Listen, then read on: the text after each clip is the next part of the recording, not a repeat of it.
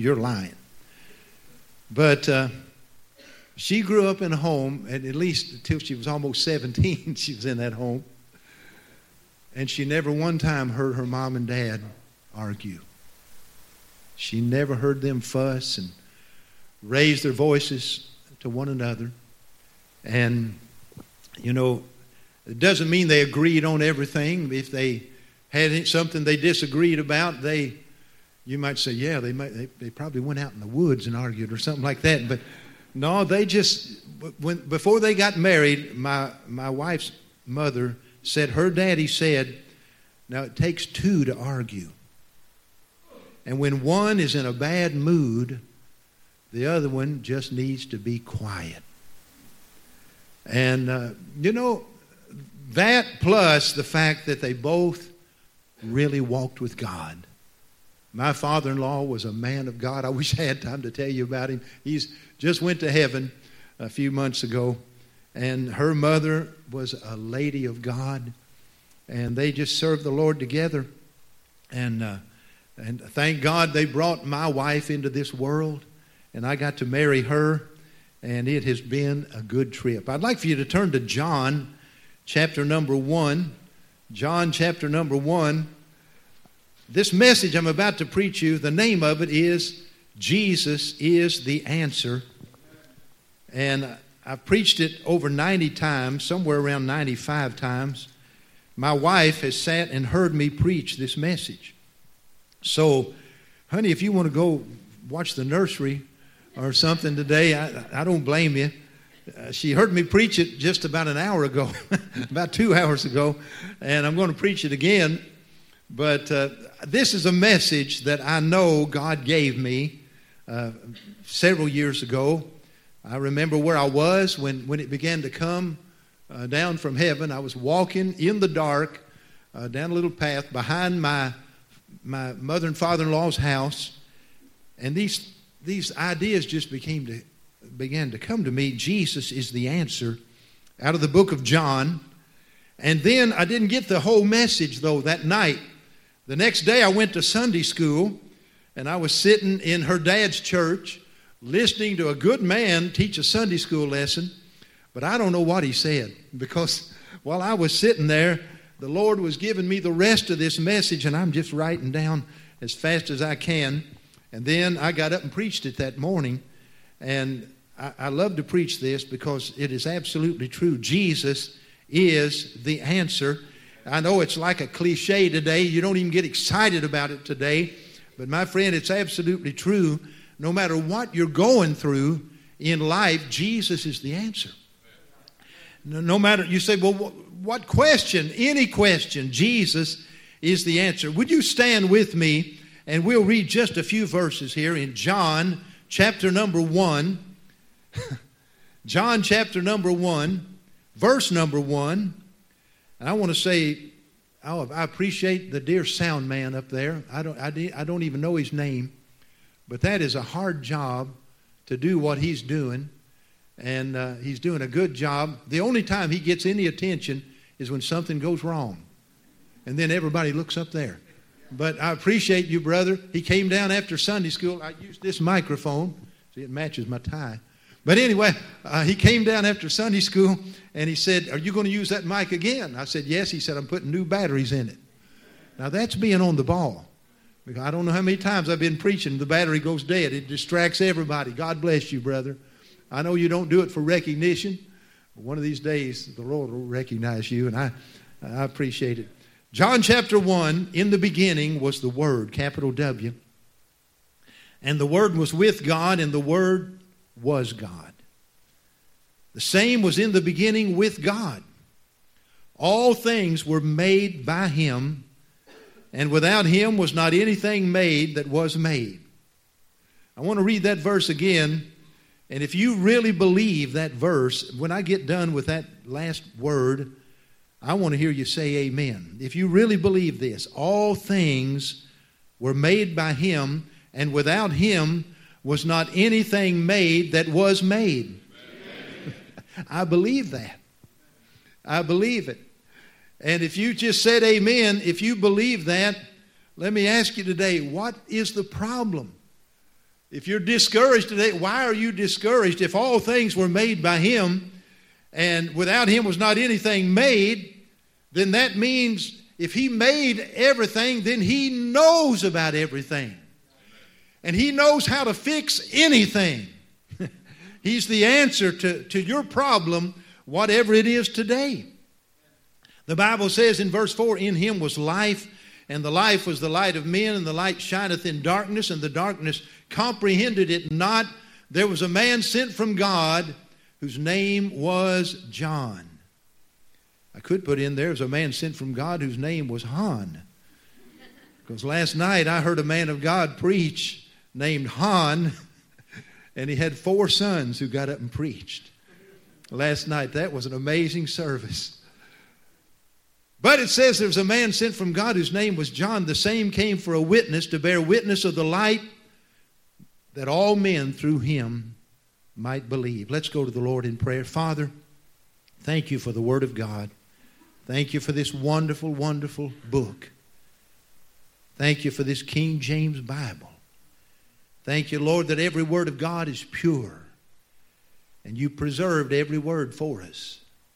Thank you, Lord, for this chapter, these verses. I love them.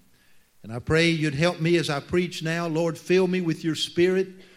And Lord, give these dear people ears to hear what the Spirit has to say to them. In Jesus' name, amen. You may be seated. I want to call your attention to verse number one.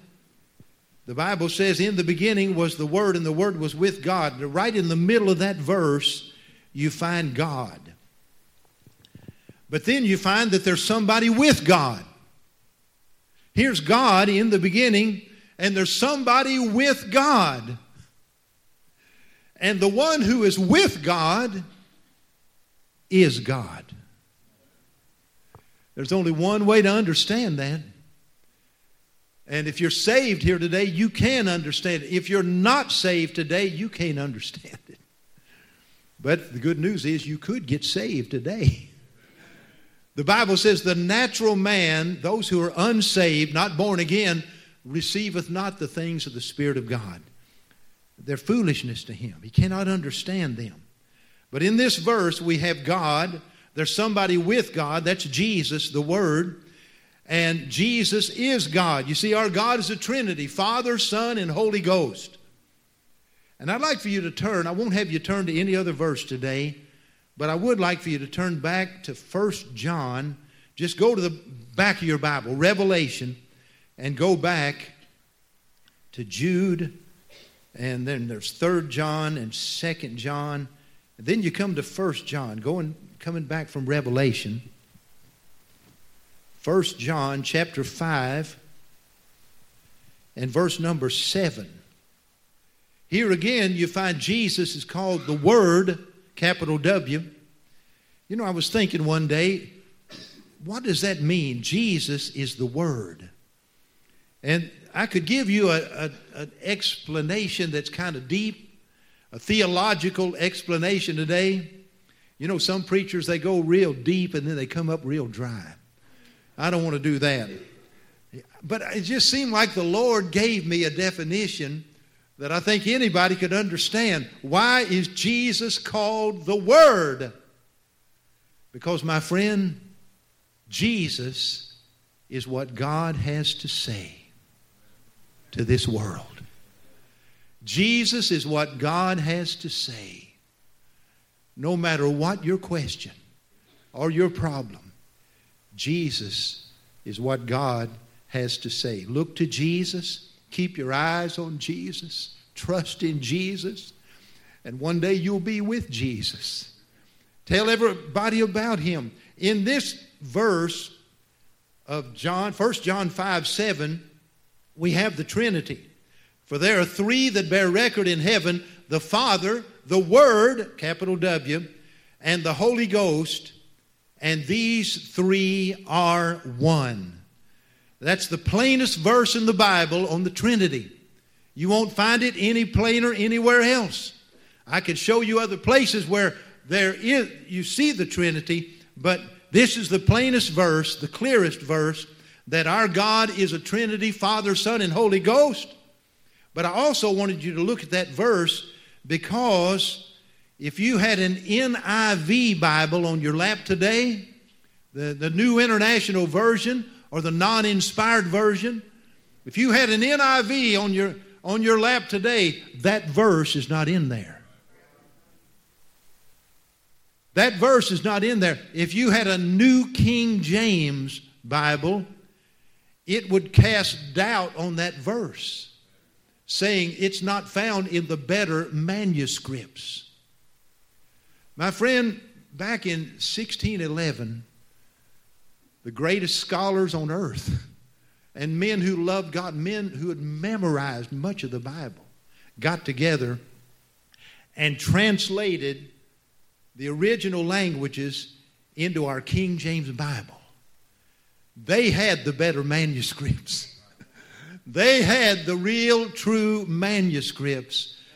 And they, I believe, under divine guidance, translated our Bible into this King James Bible. My friend, I just want to say to you today stay with the King James.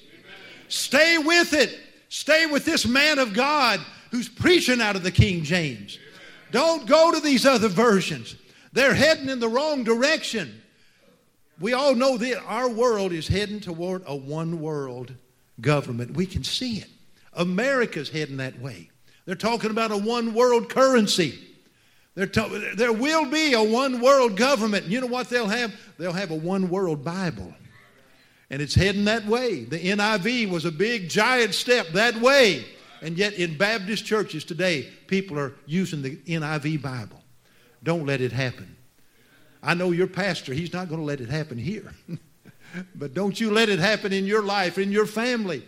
Stay with it, stay in the old paths.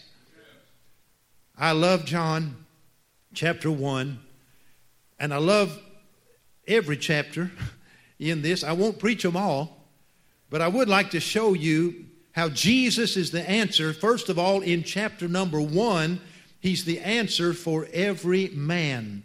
He's the answer for all men. We saw that in verse number seven.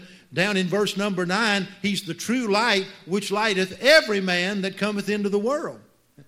And then in verse number 12, it says, As many as received him, to them gave he power to become the sons of God. And then you find John the Baptist later in this chapter down in verse number 29, John the Baptist comes out saying, Behold, the Lamb of God who taketh away the sin of the world. Praise God, Jesus Christ is the Savior for every man. He died on the cross for every man, every woman, every boy and girl. There's a doctrine out there. There's a doctrine out there that it's not just floating around, my friend, it's being shot out of a cannon. And it's making its way even into Baptist churches. It's been the doctrine of the Presbyterians for a long, long time. But it's making its way into the Baptist churches, and that is that Jesus did not die for everybody. He only died for the elect. And if you're not in the elect, uh, predestined before the foundation of the world, then you're just out of luck when it comes to salvation. But you know what? That's not what my Bible says. My Bible says that he tasted death for every man in Hebrews chapter number 2. And my Bible says that Jesus Christ, he, he came for whosoever will. Whosoever will. And the Bible says in Isaiah 53 6 that God, the Bible says, all we like sheep have gone astray. And we've turned everyone to his own way. And the Lord hath laid on him the iniquity of us all. Now, you know what? Every hyper Calvinist in the world would agree with us that the first all in Isaiah 53 6 means all mankind. All we like sheep have gone astray. Every hyper Calvinist, no matter how five points they are, every hyper Calvinist, that's the doctrine, by the way, that says Jesus didn't die for everybody. They would say, yes, no doubt about it, all we like sheep. That means all men. But then the verse goes on, and the Lord God the Father hath laid on him, Jesus the Son, on the cross, the iniquity of us all. God laid on Jesus our sins, and he died with our sins laid upon him. And he died for all, the iniquity of us all. Now, that same hyper Calvinist that agreed that first all would mean everybody They'd back up on that last one. Say, no, no, no, it, it doesn't mean that. It doesn't mean that, but it does mean that. My friend, no matter who you are, no matter what you've done, Jesus died for you.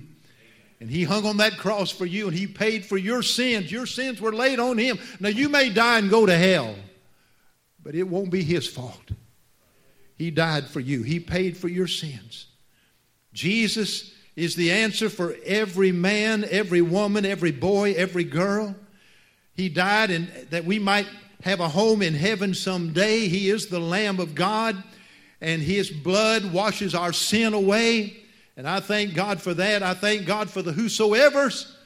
John 3 16, Romans 10 13, whosoever, whosoever will, let him come. Revelation 22 17, before God closed out the Bible, he said, John, put it in there one more time. The Spirit and the bride say, Come. Let him that is athirst come.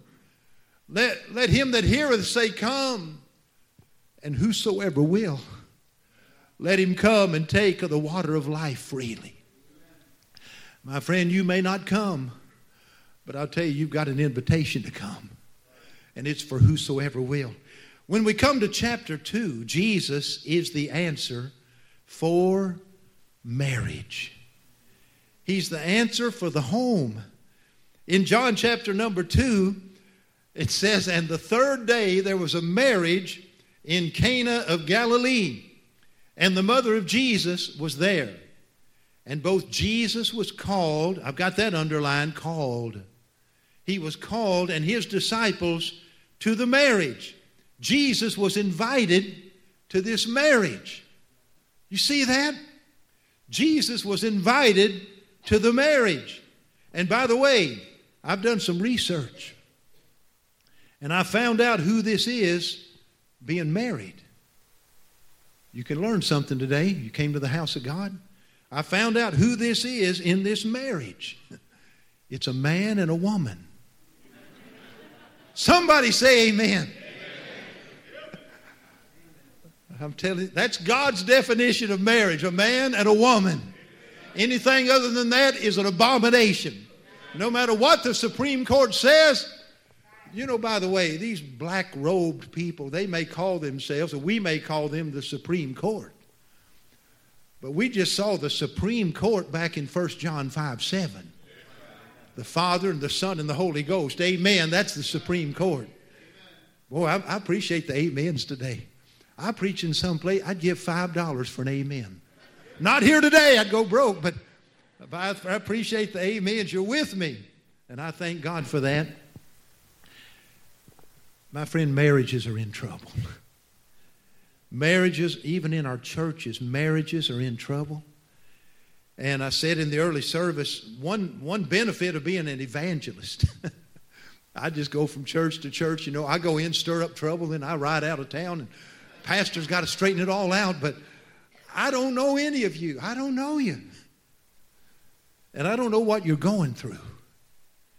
But I have learned this that some of the greatest acting is not just in Hollywood. Some of the greatest acting on the face of the earth goes on in churches, even in Baptist churches. People come to church and act like everything is just great. I mean, they're all smiles, and uh, it's just like life is so grand. But then they get in the car and they drive home, and it's a different story. Everything's not so good down at the house. They don't try to act there. They just rear back, and if they don't like something, boom, they let you have it. Arguing, fighting, fussing. God never intended for marriage to, to have that. And then sometimes they go their separate ways. You know what the answer is, my friend? The answer is right here. Call Jesus. Call Jesus to the marriage. Call him before it's too late. You know, sometimes it is too late. Sometimes it is one sometimes one just walks away and they never come back. That happened to one of the greatest preachers and songwriters who ever lived named Charles Weigle. You've heard no one ever cared for me like Jesus. He wrote that after his wife walked away from him and never came back. With a broken heart, he sat and wrote, No one ever cared for me like Jesus. But you know, most of the time, before that happens, before it comes to that point, there's a, there's a place where the marriage could be saved. There's a place where the, it could be saved if you could just get to the right person. If you could just get the right help, my friend. And here it is call Jesus. Husband, wife, get on your knees. Lay that old wicked pride. I heard Brother Larry Brown say one time, you know what the number one destroyer of marriages is? The number one destroyer of marriages, he said, bar none, is that old satanic pride. That old satanic pride where you cannot say, I'm sorry. I shouldn't have said that. I'm sorry I had a bad attitude. I'm sorry I, I battled it and you have too. But if, if pride wins that battle, it can destroy your marriage. Call Jesus. Get down on your knees and hold hands and say, Lord Jesus, there's nothing good that can come out of it if, if we lose this marriage. Lord, would you help us? I'll tell you what he'll do. Jesus is the Word. He's the living Word. You know what he'll do? If you'll let him, he'll take you to the written Word. and he'll show you what a husband is supposed to do. Love your wife as Christ loved the church. He'll show you what a wife is supposed to do. Be in submission to her husband. That's Bible. And love her husband. That's over in Titus. But he'll take you there. And I'm, I'm, a, I'm, I'm a preacher of wives are to be in submission to their husband. That's Bible. As, as unto the Lord. But, husband, what kind of a man does she have to be in submission to? What kind of a man are you? Can you honestly say, Follow me? Because she's got to follow you if she's going to be right with God. She's got to follow your leadership. Can you honestly say, Follow me as I follow Christ?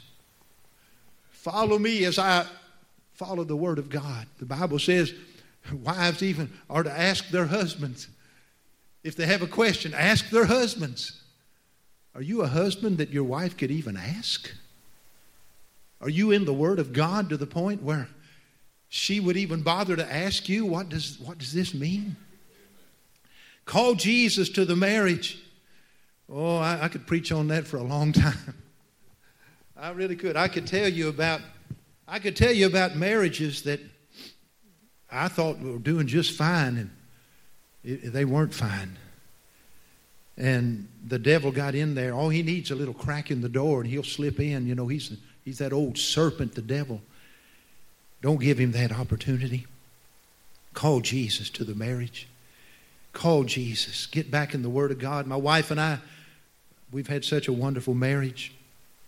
But on our honeymoon night in St. Louis, Missouri, we knelt down by the bed and we held hands and we talked to our Heavenly Father. That was on Saturday night. Next day was Sunday, our first day as man and wife. And we got in the phone book. Some of you don't know what a phone book is. well, we got in the phone book and we found a Baptist church in St. Louis because that's what we were brought up to do. On Sunday, you go to the house of the Lord, even if it is the first day you got married. And we went to a Baptist church in St. Louis. Started our marriage like that all through the years. We, We read our Bible together. We, we kneel down. We hold hands. We pray together for 46 years. When the kids come along, we just add them to the mix and have family altar. But when the kids leave, husband and wife keep on having family altar. Amen. Keep on reading and praying together. All I can do on these next two points is just throw out a, a truth and let you take it home with you. In chapter number three, you find Nicodemus, and he is so religious. He's a Pharisee, a ruler of the Jews. Much of the Bible he's got memorized, the Old Testament. He's got it memorized. And yet he's empty inside. He's empty. He doesn't have salvation. All he's got is religion. And he comes to Jesus by night and he starts talking about miracles. And Jesus said, Nicodemus, except a man be born again, he cannot see the kingdom of God. That's the great miracle, Nicodemus, be born again. And he said, How? How? Didn't understand it, but Jesus went on to tell him, For God so loved the world that he gave his only begotten Son, that whosoever believeth in him should not perish but have everlasting life. And I believe Nicodemus got saved. You say, You got any evidence? you don't see him the rest of the book, but, well, one other time he does speak up. But you see him when Jesus died on the cross, and a man named Joseph came to take the body of Jesus down. There was somebody with Joseph, Nicodemus. He helped him take that body. I believe that body was precious to him. I believe he's taken that body off that cross thinking, this is my Savior. He died for me. Now, when you, you see, we're surrounded by religious people. We'd be amazed how many people are sitting in churches all over Columbus, all over this area, sitting in churches, religious to the core. And they'll be there every Sunday and lost. Lost. They don't know the Lord. They've never been born again. The last one, chapter number four, we find that Jesus is the answer. Chapter number three, he's the answer for dead religion. And in chapter number four, he's the answer for those who've tried everything else. There are people, and I, am seeing them all the time, and you are too. I'm seeing things I've never seen before. And I've seen a lot. but I'm seeing things in America, what people are doing to their bodies. You know, what people are putting into their bodies, what people are putting out on the internet. I don't see a lot of that. I'm not into social media, but boy, there's a lot of stuff out there that's unbelievable. And they're trying everything. They're trying everything. Who would ever think we would come to a place where, you know, for a long, long time we've had homosexuality, which the Bible says is an abomination. The Bible calls it sodomy. God's dead set against it. Thank God there's deliverance from it. Somebody say amen. But whoever thought we'd come to the place where a man wants to become a woman, and a woman wants to become a man. I just heard an interview. Tucker Carlson had some guy who studied this out and knows all about it. And he said it's been around for a long time. But he said up until about 2010, it was considered a mental illness. Absolutely is. But the media and the medical profession, big pharma, and all that, and these hospitals that are making their millions and billions on these operations, they won't call it that anymore. No, that's normal now. My friend, it's not normal. It's an abomination and it's a disgrace. And when they do it to little children, I don't see how God, I, I don't see how God can just keep from saying, that's it. America, that's it. The only explanation for that is His mercy endureth forever. His mercy endureth forever. Here's a woman, she's tried everything. She's been married five times. She's living with a man that not her husband. You better believe she's got alcohol, drugs, parties, and everything else in her life. And yet, the Son of God, Jesus Christ, the Son of God, cared enough to go out of his way. And he must needs go through Samaria. It was out of the way. And he must needs go through Samaria, sat down on a well, and waited for her to come. And said, Woman, if you knew who I was, I give you living water, you'd never thirst again. I believe she got it. I believe she got it, went round down into the town, come see a man who told me all things that ever I did. Is not this the Christ? Jesus is the answer for those who've tried everything else. When you see people in these awful conditions, what they're doing to their bodies, what they look like, my friend, sometimes we want to just shrink back. But don't forget, Jesus is what they need, and you're the one. You're the one to tell them about Jesus. You're the one to let them see Jesus in your life. Let's bow our heads today.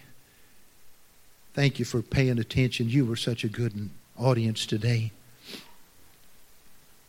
I want to ask you with heads bowed and eyes closed. I want to ask you a question that pastors ask a lot and ask you to raise your hand in just a minute. But you know, when you raise your hand, don't just do it this is something I've started doing. It means something to me. Don't just raise your hand to identify yourself to the pastor. While you're raising that hand, why don't you just praise God that you can raise your hand? When a preacher says, How many of you know beyond a shadow of a doubt, 100% sure that if you died today, you would go to heaven? because you've met Jesus Christ as your personal Savior. His blood has washed your sins away. How many of you can raise your hand and say, That happened to me? I'm born again. Just raise it way up high. Praise God while you're doing it. Amen. You can put them down. Isn't that wonderful to be able to raise your hand then? I want to ask you this, and the pastor, come and stand beside me, Brother Hahn. Oh, I, I meant to say today what a what a wonderful meeting we had. Brother Hahn preached, his dad preached, his three brothers preached. What a wonderful time we had. I ran out of time. But I, I sure appreciate your pastor. I want to ask you this question. How many of you could not raise your hand then? You say, Brother Epley, I don't know. I just don't know 100% sure that I'm going to heaven. But I'd like to know and I want you to pray for me. Would you raise your hand? I won't come to you, and the pastor won't come to you. I see that. Yes, sir. Is there anybody else say, I just don't know? I just don't know. One hand has been raised. Is there anybody else? That won't save you to raise your hand, but, but I will pray for you. I'm going to pray. All right, I see another. Anybody else? Anybody else? Wait just a moment. Lord, I saw a hand and somebody who almost raised a hand. You know all about it, Lord. You know what they need. Lord, may this be the day that they would get that settled and know that Jesus Christ is their personal Savior. Lord, bless the invitation. Some may need to come pray for their marriage. Some may have trouble in the home with teenagers or some, some kind of rebellion in the home, and they realize today Jesus is the answer. Get to Jesus. And Lord, there could be somebody here today religious, but not saved. May this be the day of salvation for them. In Jesus' name, amen. Pastor.